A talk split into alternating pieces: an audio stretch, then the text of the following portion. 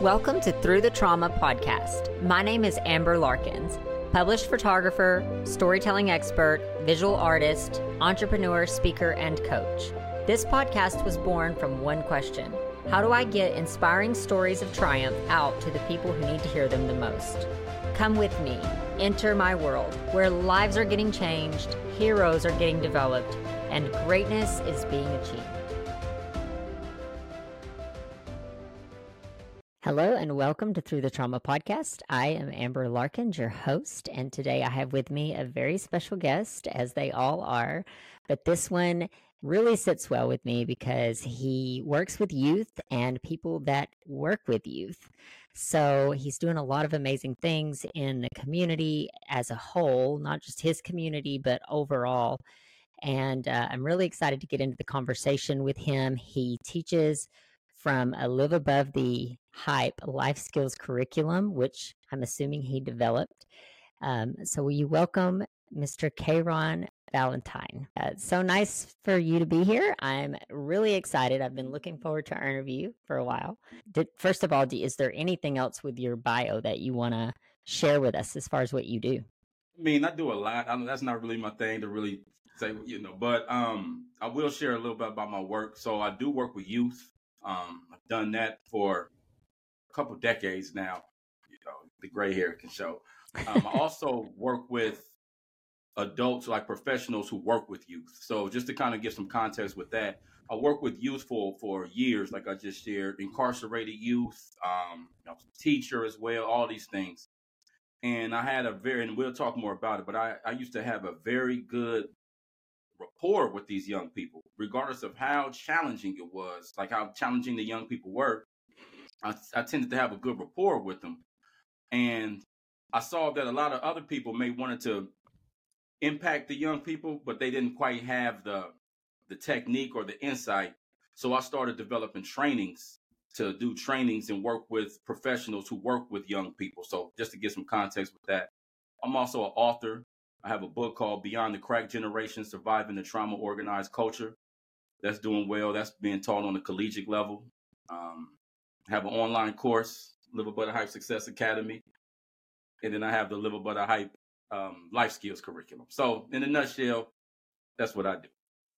That's mm-hmm. awesome. That's that is a lot, and uh, so much needed. I feel like because our youth is our future, and um, a lot of times, if we're not pouring into them, then where does that leave leave the world? The world that our kids are going to grow up in, our you know, when we leave, the legacy that we leave. So, I think what you're doing is amazing, and uh, I'm excited to to get into that. And you know, I want to hear more about you as a person and kind of what pushed you into this line of work. Where would you want me to start? Where do you want me to start? do you uh, so you have a story everyone has a story um, okay. Share with me kind of what what your purpose what what has moved you to to really get into this? Because i think to do this line of work you have to have some type of internal push whether that be purpose or mission. You're driven in some way shape or form to do this because this is not an easy line of work. You're pouring into someone who doesn't really pour back into you. Talk to me a little bit about kind of what what your mission is for driving this this okay, purpose. No, that, that's perfect. Well, I, will I'll give you a, um, a timeline. So pretty much everything I've done and everything I do has been very organic. So um, when I was a young man, you know, a youth, so to speak, I was very disengaged.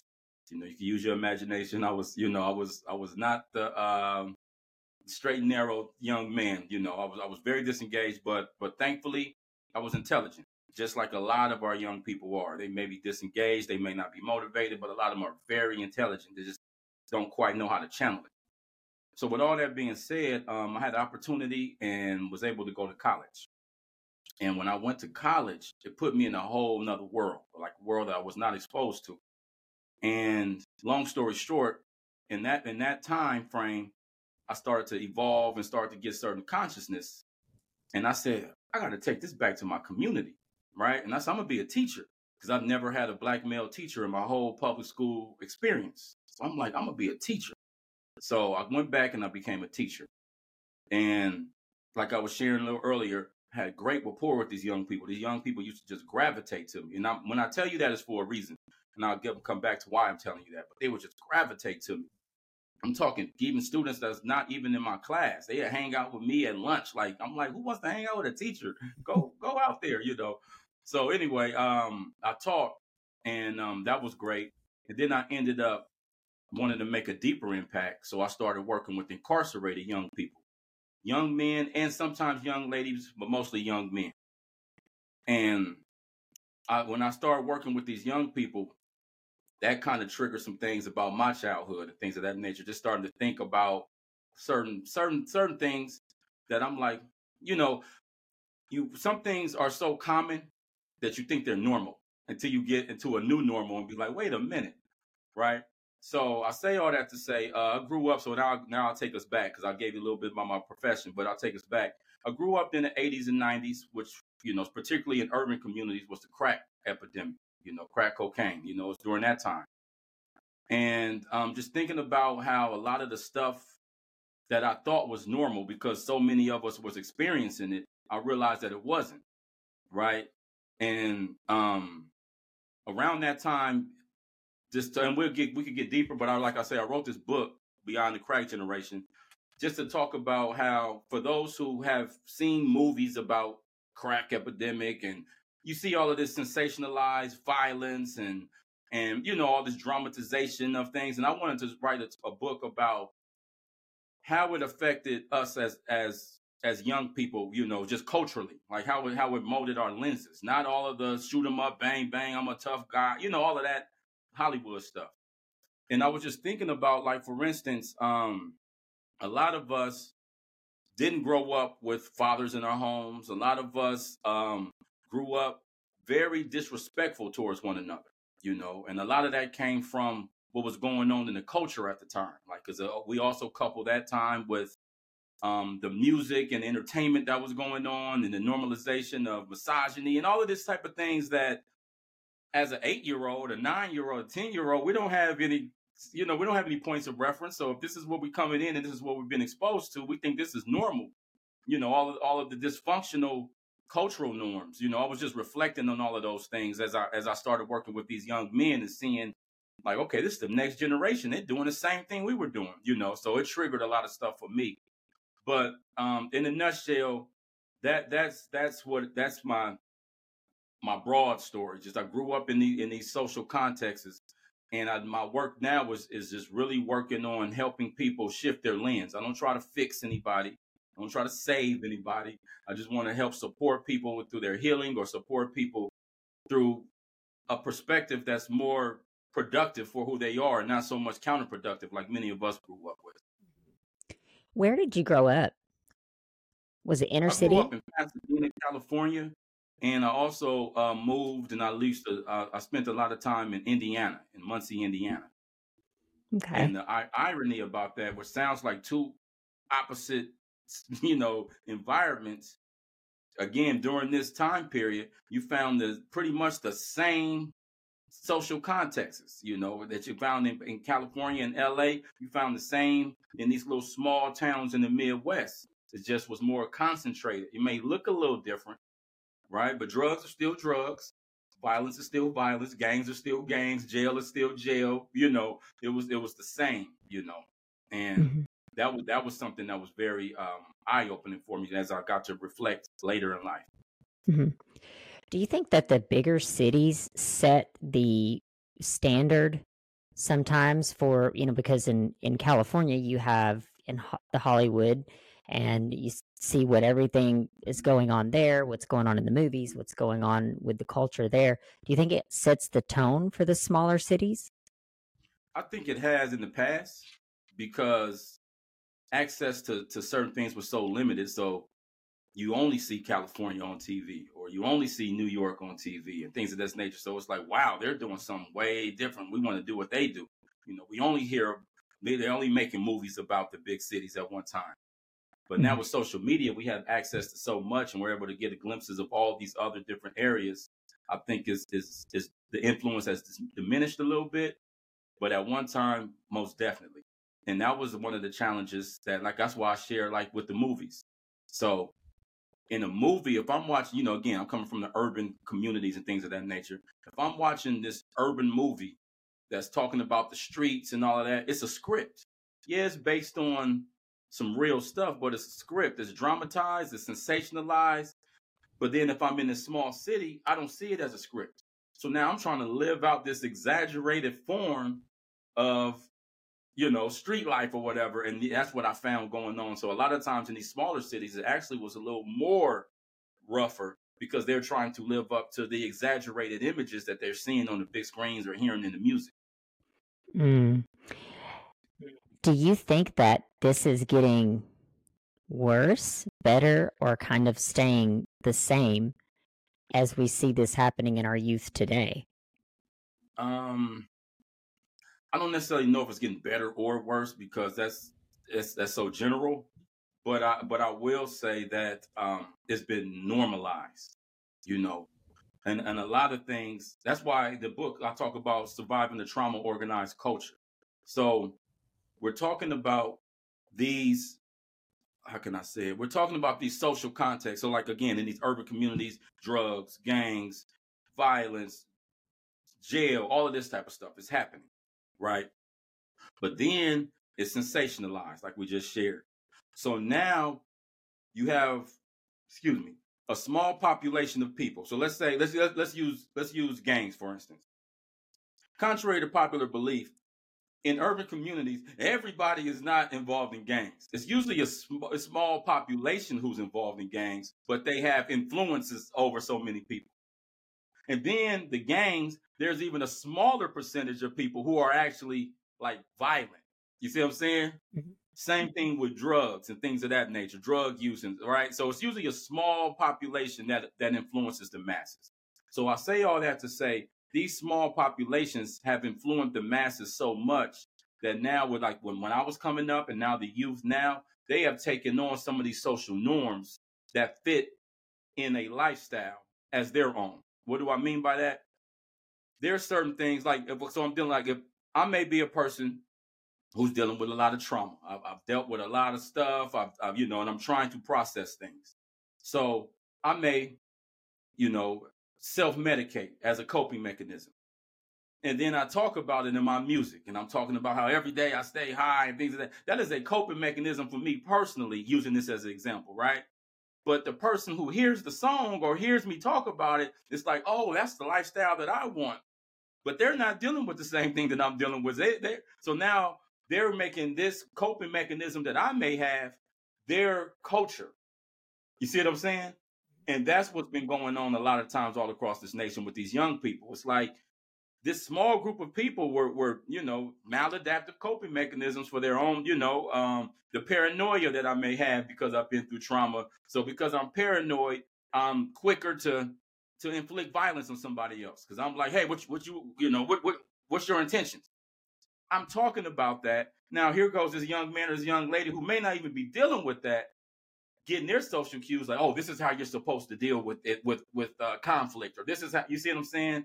Mm-hmm. So I think I don't know if it's getting better or worse, but I think some of these trauma responses have become so normalized in the cultures across the nation in our youth that it's hard to tell what's trauma and what's not. You know.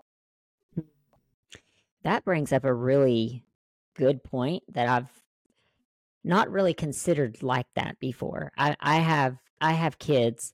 My kids are uh, my son is 12, so he's just getting into this age of like the hip hop, the music, the, you know, and I'm like don't listen to that music because I grew up listening to that music. I think you and I probably grew up in the same generation.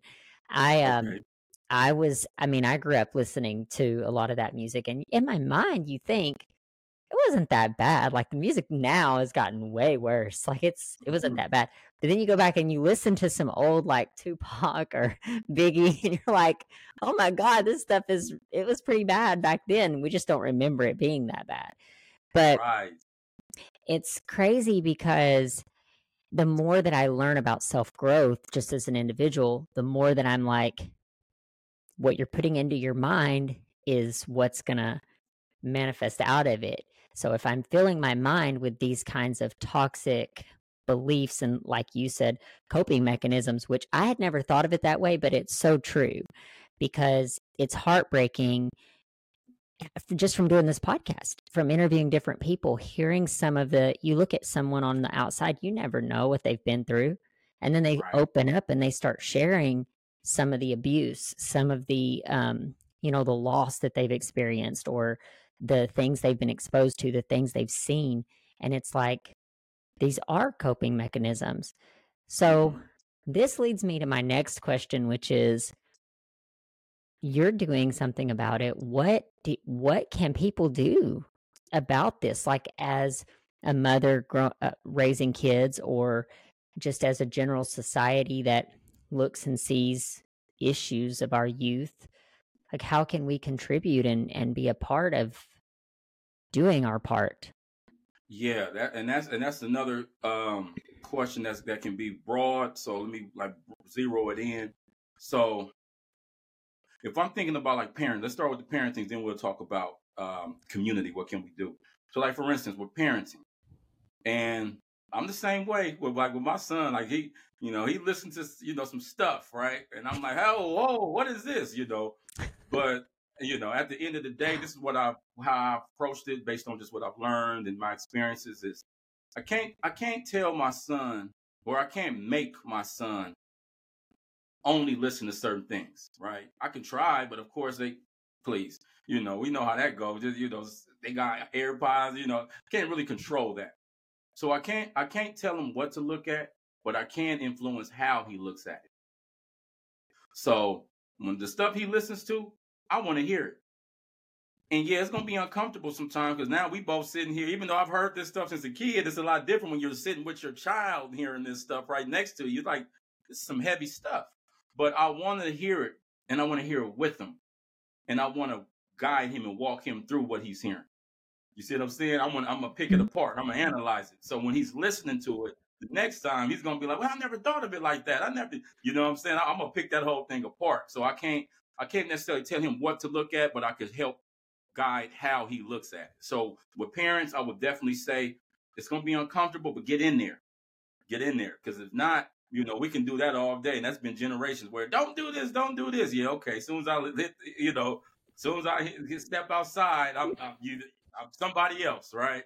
And to help prevent that, get in there, you know, because like you just said, many of us did grow up on a lot of this stuff.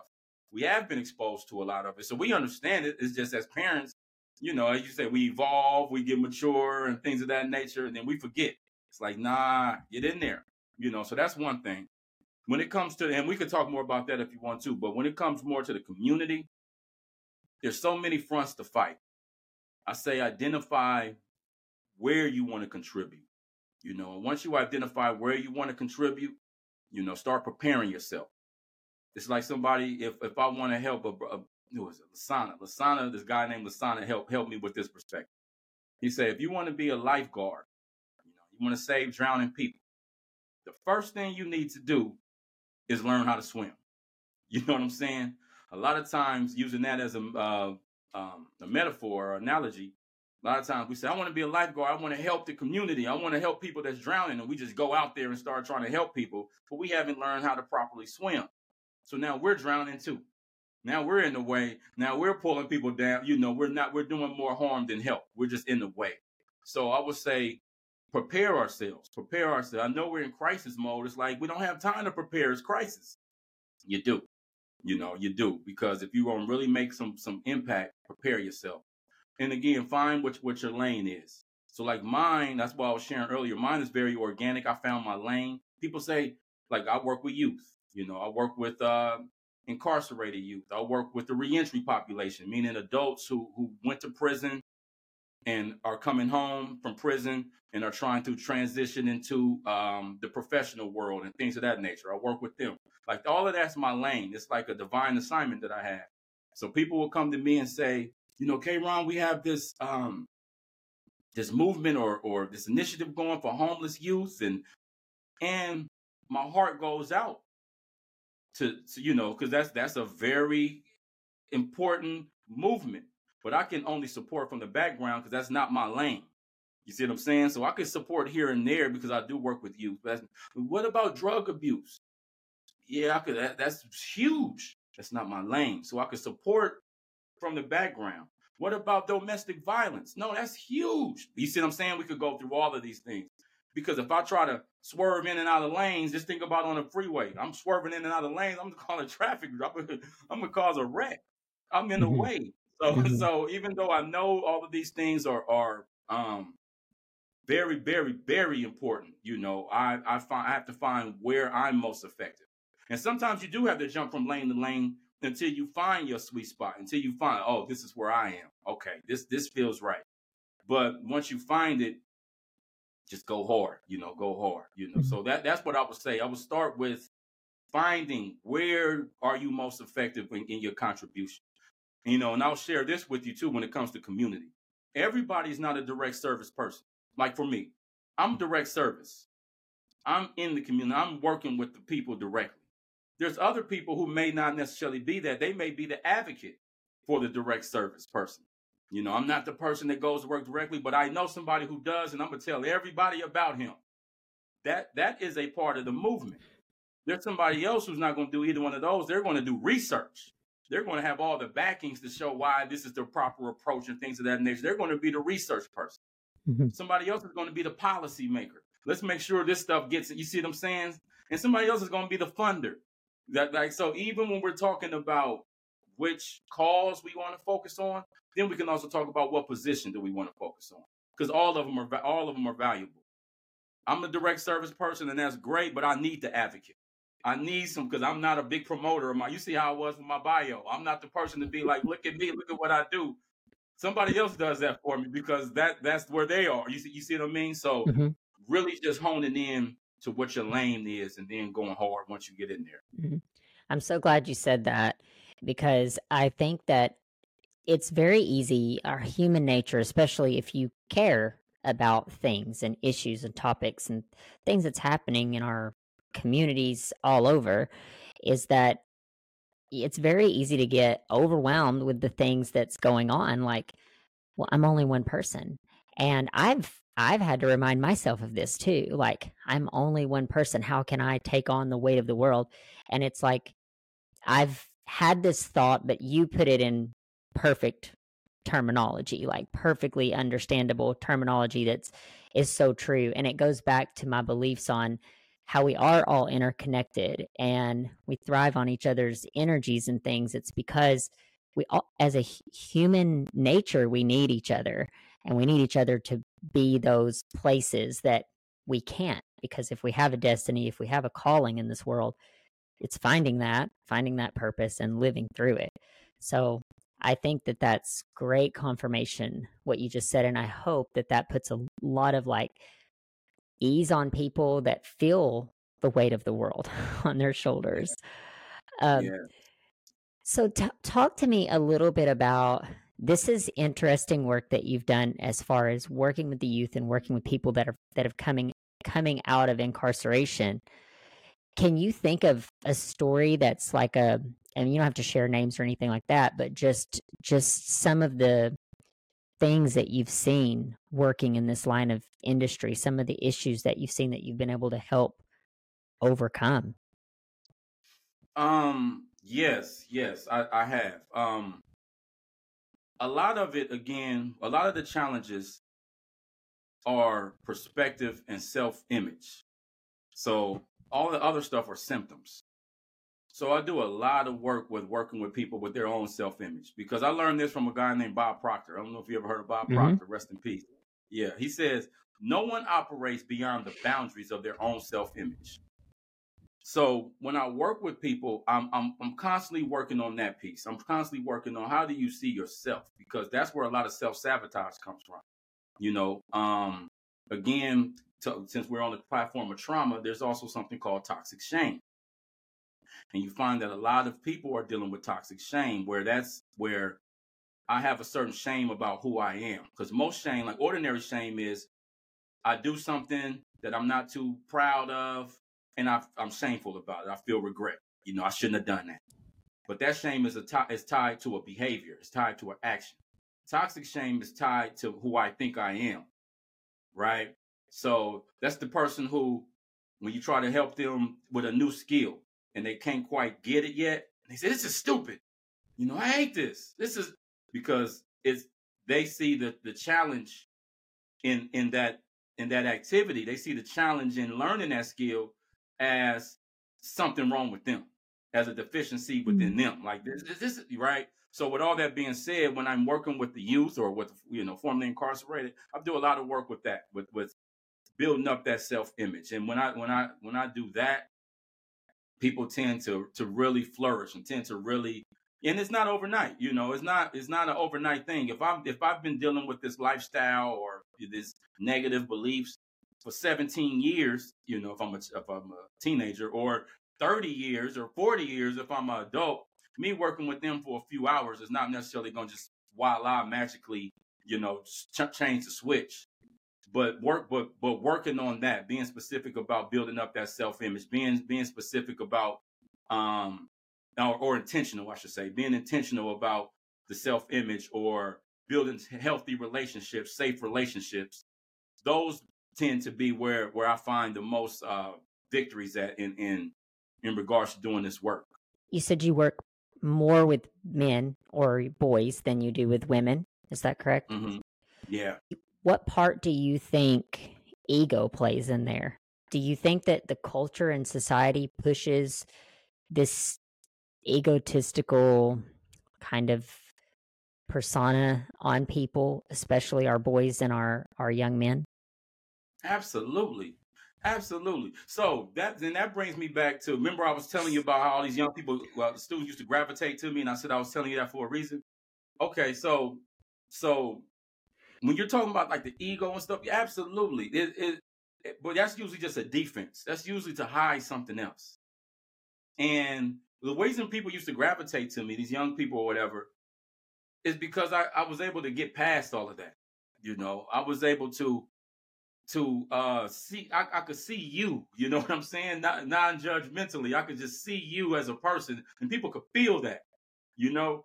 So I was able to maneuver around a lot of these egos. Like you don't have to have an ego with me, like you know, because you know I'm not here for that. So with all that being said, absolutely, this bravado. There's this I I I got this. I don't need nothing. I got it all together. Again, me saying, man, that's stupid. That's that ego. That's like I don't want you to see me. I don't want you to see that I'm struggling. So I'm gonna blame it on this. So yeah, it's a lot of that. But just really understanding that we all got our struggles. We all got our deficiencies. We all got our past. We all got, you know, all of that. And being able to express that um, authentically and sincerely, usually get past that. Because even when the ego comes, I'm not even offended by that, you know. And I'm also able to set my boundaries because I have an ego, I'm sure, you know. Um, and I'm able to set my boundaries like, okay, th- th- let's just respect one another. The ego is fine. Let's just be respectful. As long as we're respectful, I could deal with all of that, you know, and vice versa. Hopefully, you can do the same. Is is usually my re- relationship with people. So mm-hmm. yes, I do it, and we're able to get past it. It's not it's, it's not a big deal. So, what part do you think boundaries? You you brought up boundaries. So, what part do you think boundaries play in that? Because especially for for you yourself working with youth, you have to set up pretty, I would say, pretty strong boundaries. Yeah, so that's a two part answer with that one. First, I have to set boundaries of in the relationship, but then I have to set boundaries within myself. So let me start with the relationship. Again, we do have triggers, we do have these different things. So I have to be very clear and very uh, intentional about making sure that my boundaries are set. So, for instance, like when I'm working with certain people, well, really with everybody, like I'm a very private person not intentionally, it's just the way I was raised, so it comes out that way, right? So I set certain boundaries where I know there's certain conversations we're not even about to have. You know, I, I, I don't, I don't, you know what I mean? I don't really overshare. I'm not that type of person who overshares or none of that type of stuff. It's like you almost got to pry stuff out of me. It's not that I'm trying to be that way. That's just how I am, right? And I set those boundaries real quick because that that's what keeps me feeling safe, so to speak. If I start to feel like I'm oversharing or I'm getting too vulnerable, oh my gosh, right? It, it, it, it I don't feel as safe. in certain areas, depending on vulnerable. In other areas, I could get very vulnerable, right? So I set those boundaries. And then, like I say, respect. I, and then that's that's the loaded word though, because what's respectful to one is not respectful to another, right? So I, I'm very clear about respect. You know, so no, you respect me, I'm gonna respect you. When I work with these young people, I'm gonna set the I'm gonna set the example. I'm gonna respect you first. You know, I'm saying please. I'm saying thank you. I'm, I'm just certain my tone is real respectful. I'm doing all of these things up front because I have the same expectation of you, and I'm gonna model that. So once I have already modeled that, it's very easy for me. If anything feels disrespectful, it's easy for me to call it out because I'm able to say, "Listen, I've been nothing but respectful towards you, and I expect the same." That's just that's just a healthy relationship. You see what I'm saying? I've never disrespected you. Why would I? Why would I accept that from you? I, you know. So those are the type of things that I do in regards to relationships. Mm-hmm. Then I told you about having boundaries within myself, because this work can get very um, weighty. There is something called vicarious trauma where we could pick up other people's traumas and all this type of stuff. I have to know how to turn that off. You know, so like for instance, when I'm when I was working with the, uh, I still work with them, so I said was, but I I used to work with them a lot more than what I do now, the, the incarcerated youth. But when I was like heavy, full time working with them, there was a lot of stuff. But when I got home, I had to make sure I turned that off. So I'm not sitting there thinking about it. I'm making sure I'm I'm distracting myself. I had rituals. Like I come home, I leave my clothes here, I go take my shower, I, I clear my mind. I'm putting up, you know what I mean? I'm I'm setting these boundaries so I have to have a safe space, right? I'm not sitting here, got home talking about everything that happened because if not, it would just keep happening. Also, when I'm working with um, these heavy situations like this, um, I also am very, very intentional about the intake of entertainment and things. So if, when I'm working with, like again, I, I don't have the same workload as I had before. That's why if you hear me say in the past tense, I'm in a different place now, so I, it's not as strenuous as it once was in my in my profession. But when I was right there in the trenches, nope, I'm not watching the news. You know, I don't need that. No, I don't want to see a movie based on somebody's pain. And I, nope, I'm watching Maleficent. You know I mean? I'm watching Alice in Wonderland. I need something that's going to take my mind totally somewhere else. You know what I mean? I'm not um, on the phone talking for hours and hours about somebody's problems and you know because i had to create certain boundaries within myself you know it's these type of practices that i'm very intentional about mm-hmm. and, and that's all very good by the way like this is very intriguing to me to hear this because i work with people that have trauma and i've starting this podcast it's not quite a year old yet but um i have i have struggled there's been times where i struggle with that of carrying other people's traumas. Like obviously you work with with other people that work with youth, so like teachers and things like that. Uh, I had a podcast recording with another guest recently and he was talking about the effects that like his coaches and his teachers like he was struggling and he was a good athlete and as long as he was doing good they they were fine but when he was struggling and getting in trouble and doing the different things it was like no one wanted to touch it and i do think that this is a problem in our world not just with youth but just with human nature in general. We want to be close to those that are doing well but it's like at what point do you reach in and say hey i'm i'm here to help.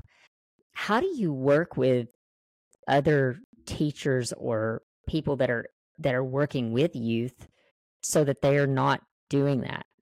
Like e- either they're not doing it i don't think that i don't i like to think that they wouldn't do it on a conscious level. It's more of a subconscious level but i don't know. What are your thoughts about that?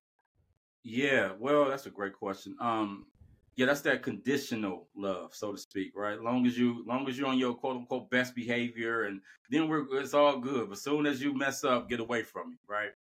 Um, when I do trainings and I'm working with teachers or counselors, uh, you know, I'm very big on what's called trauma informed approaches, trauma informed care, things of that nature. And it all starts with considering, not assuming, but considering that the problematic behavior that a child or adult as well may be expressing, you know, is rooted in, in some kind of trauma. Again, it's not it's not assuming. There's difference. I can't be like, oh, you got an attitude. Oh, that must be your trauma, or you know, we, we don't do that, but we consider it. So, so with that being said, um, I help people talk. I mean, I help people understand the principles of trauma informed approaches, which is safety, collaboration, uh, transparency, choice, um, gen- with gender and, and cultural uh, sensitivity, like all of these things. So, with that being said, um, instead of saying what's wrong with you, we ask what happened to you, even if it's subconsciously. Right? This young man is not misbehaving just because he's quote unquote bad. There's probably something that that that, that that's creating this, mm-hmm. right? And what I need to do if I if I am the caregiver is I need to be able to create a safe environment because that's that's first and foremost with anybody. I have to feel safe. I have to create safety. That means physical and emotional safety. Because another thing is when I, when I work with the young people, the youth, so to speak, um, we found that when the youth don't feel safe, that's when they have the most problematic behaviors. When they feel safe, when they feel structured, you usually don't get that same behavior from them. You may get it in the beginning because they're resisting that structure, but then once they feel the consistency and they feel the fairness, they tend to comply and they feel safe and they want to do they want to do whatever they can to nurture this environment. They want to keep this safety, right? So it starts with with the safety piece, but I have to be able to see them from the proper lens because energetically we can feel each other. Like if I'm if I'm coming with this attitude and I'm like this you you're bad, you're this, they're going to feel that and they're going to respond to that. If I'm coming with, hmm, okay, there must be a challenge. Let me deal with that. Let me deal with what's, what's what can be possibly stirring this up or triggering this. They'll feel that too. So um, it all starts with trauma informed approaches. So, like I also said, going back to why these youth was gravitating to me, I was I had a very trauma informed approach to these young people before I ever had the language or the framework to call it trauma informed. You know what I mean? I wasn't in there with a checklist like, let me create safety. It was just intuitively, that's what I was doing. And I guarantee you, anybody who's doing great with youth, particularly challenging youth, all youth are challenging to be real with you, but some have a little more challenges than others. If they're if they're really engaging these youth and they really have a, a healthy relationship with them, guarantee you you line up their approach with the trauma informed framework and they're doing it. Whether they have the language or they're conscious of it or not, guaranteed they're creating a safe environment, they're creating collaboration, they're being transparent, they're offering choices, you know what I'm saying? They're oh, and empowerment. They're empowering them and they're culturally sensitive. And that's that's a big one. When when, when we approach it that way, we things tend to change. How do you deal with um, the victim mentality? What you mean? I feel like more so even now, and maybe this is just because I'm more aware of it now, mm-hmm. but a lot of times we feel like in our world today, we live in a place where people it's it's always someone else's fault. Like this happened and some things gotcha. truly are. You know, like if if you're a child and you've dealt with childhood abuse, that that's not your fault. There are things that are not your fault. But even in the most difficult circumstances, we have to move past that victim mentality. And how would you, how do you work, especially with youth, because it's very mm. easy that their their minds are not I I you're more of an expert on youth than I am, but I would think like their mind is not fully developed. So it's even harder to be a little bit more love with hardness, like love yeah. them through being hard. Um, but you do have to still combat that because they can't blame everything on someone else. They can't grow up th- having that mindset because it's going to hinder them later in life. Absolutely. So that's where that that um that principle of empowerment comes in. And to your point, um, I, I validate them in the sense of, yeah, that's not your fault. You know, you've been through a lot. It's not your fault, but it is your responsibility. See what I'm mm-hmm. saying? It's not your fault. I get it. It's not my fault of what I may have gone through. It's not her fault. It's not his fault. but it's their responsibility. It's my responsibility to to move forward. It's my responsibility to to process this and keep going. It's not even fair. I'm, I'm not even going to say it's fair, you know. But that, none of that changes the fact that this is what we're dealing with. Now, how we're going to get through it. You know, mm-hmm. I'm I'm I'm not going to sit here and stay there. Like I'm not going to get stuck on the problem. You know, like I said, that's my work. My work is I'm very solution oriented. So when everybody else is sitting there complaining about the school system, the teachers this, or they don't have this type of curriculum, or that, I'm like, well, let me be a teacher. Okay, well, let me train the teachers. Oh, well, let me create a curriculum, you know. So it's not my fault, but it is my responsibility. And that's how I work with the young people. That's how I work with adults. Same thing. Because the adults have the same challenges, right? And that's back to that self-image that we was talking about. Because if I do have that mentality and it's everybody else's fault, guess what? I'm giving everybody else my power. And my self-image is telling me I'm powerless. I can't do anything about it. Because if they had to did this, if my mom had to did this, if you had to help me, if you had like everybody else has the power but me. So I need to help myself regain that power. You know, if I'm working with somebody, I need to help somebody else understand you have that power. So no, it's not your fault. I'm, I'm gonna definitely keep validating you. It is not your fault, but it is your responsibility. So let's work through that. And that's how I approach it. I think he just dropped gold right there. right on. Right on because that's that's really good um and it's true it is very true and i um like i struggled with this a lot in my own life like through my journey from youth to young adult to older adult um you know you struggle through that and you learn you have to learn how to not carry that because that it'll destroy your life you are what you focus on or you manifest what you focus on like that comes out so it's like I want to focus on the positive and not on the negative.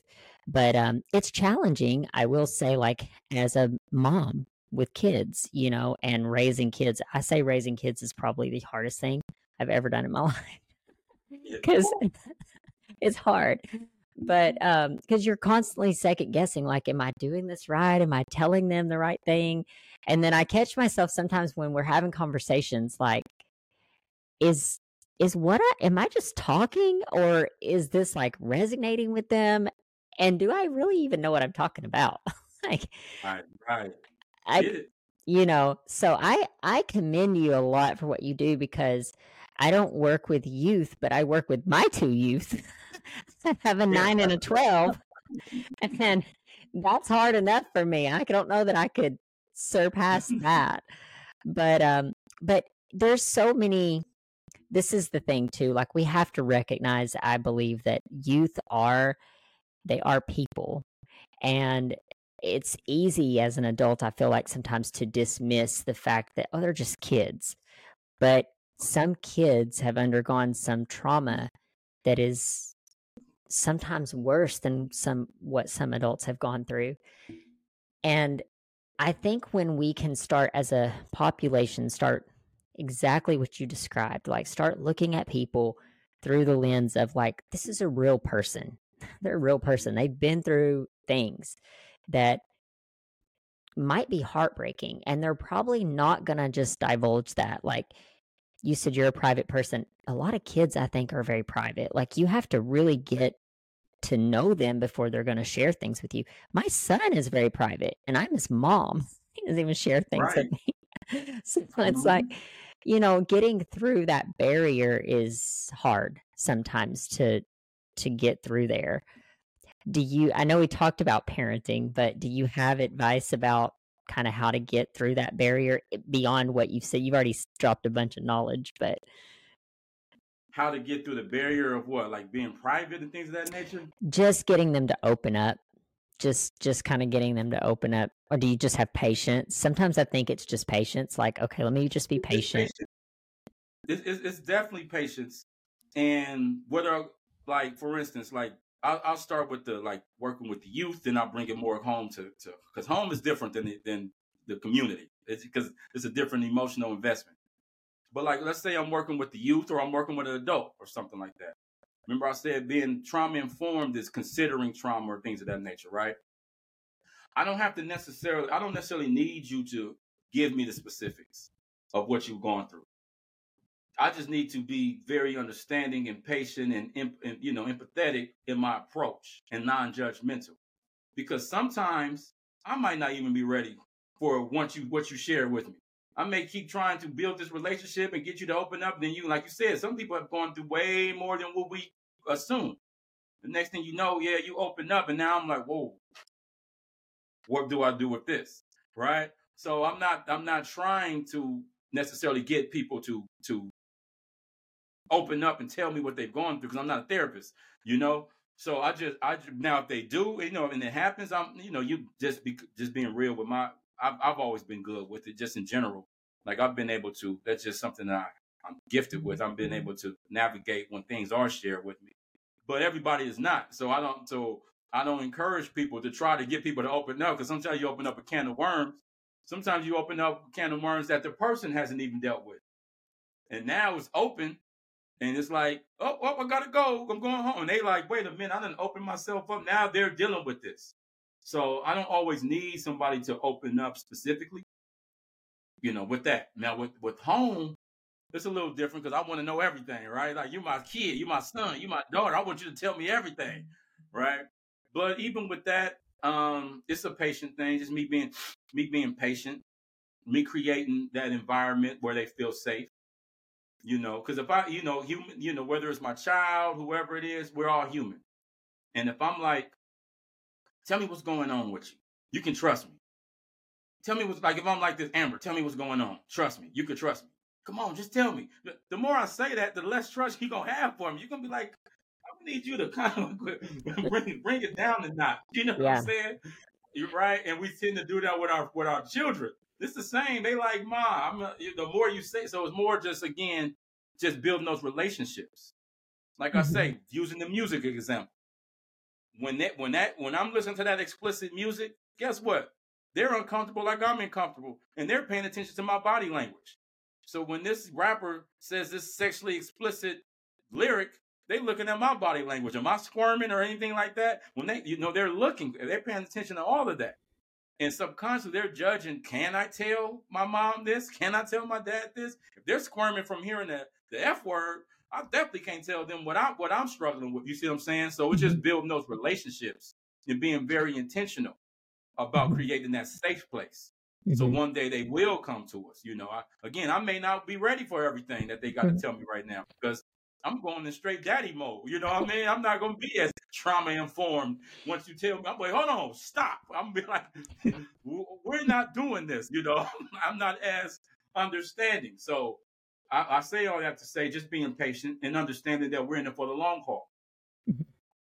My my 12 year old, I'm you know using this as example, may not be as open with me as he is when he's 15. You see what I'm saying? Mm-hmm. A 15 year old may not be as open as when he's 18. When he's 18, all of a sudden he said, Mom, you've been real cool. Now we got the best relationship ever. Or Dad, you've been so we're in it for the long haul. We're in it for building that relationship. You know, and again, like I said, we can't always tell them what to do, but we can tell them how to see it. You know what I mean? We can't tell them what to look at, but we can tell them how to see it or how to hear it. And that's what I would say. Just building that mm-hmm. relationship. When we cross paths with someone dealing with trauma in general, I'm just curious your thoughts about this, but what what role does being transparent and authentic that's two different things, but what role does that have in sharing things about yourself? That's huge. That's a huge one because another another piece to trauma informed approaches is peer support, like getting support from your peers. And sometimes when you are transparent, or where I'll use first person, when I'm transparent, I subconsciously move into the peer role because it's like, oh, he understands me. Yeah, he's older than me, but he understands me, or he's from a whole different world than me. He's from a whole different demographic than me, but he understands me. So what I would say is being transparent. Like I say, I may be private, but I am very transparent at the same time. It's a very interesting thing that how I am because I, I definitely will share, but I'm just very intentional about what I share. I'm not sharing anything that I'm uncomfortable with later. I'm not sharing mm-hmm. anything that's gonna make me all awkward around you. Like, dang, I shouldn't have told her that. You know what I mean? So I'm just um transparent, but transparent goes hand in hand with authenticity. Mm-hmm. When, when somebody's able to see your transparency, they feel you're more authentic because mm-hmm. you are. You are more authentic, right? So I would say just being intent, be be transparent because we all need that because we all are sitting here with the defenses, all trying to be on our best behavior and present ourselves like we're perfect, especially when it comes to social media now. All social media is all these posts. We're looking at everybody's highlight reels. We're not seeing anybody in the pra- when they in practice. We didn't see him fumble. We only saw we only saw his all star catch. You know, using that as a metaphor. Mm-hmm. But when you're able to be a little more transparent, you're able to build an authentic relationship. And mm-hmm. I just say just just do that, but just be very intentional about what you're comfortable sharing. You know, mm-hmm. that type of thing. And that, and that's how that's how I do with, deal with that. I was curious because from my perspective, especially coming from you saying that you were a private person, I was curious what your thoughts were on that. Because where where what I do, sitting where I sit here, I'm very transparent, but I always tell people when they come and I have people ask when they come on as guests, they'll ask me, What do I what what do I share? I don't really know how much I should share, how little I should share. I want people to share because I want them to build connection with other people that may be struggling through that. I'm trying to be intentional here on this podcast to get people that are kind of over their trauma so that we're not digging back in, like you said earlier, opening up a can of worms that you're like, I don't, now I've just opened this up. But I do think it's very important and I, and I share that with people, but I do also tell people you got to be careful. Like you have to feel like you're doing sharing appropriately.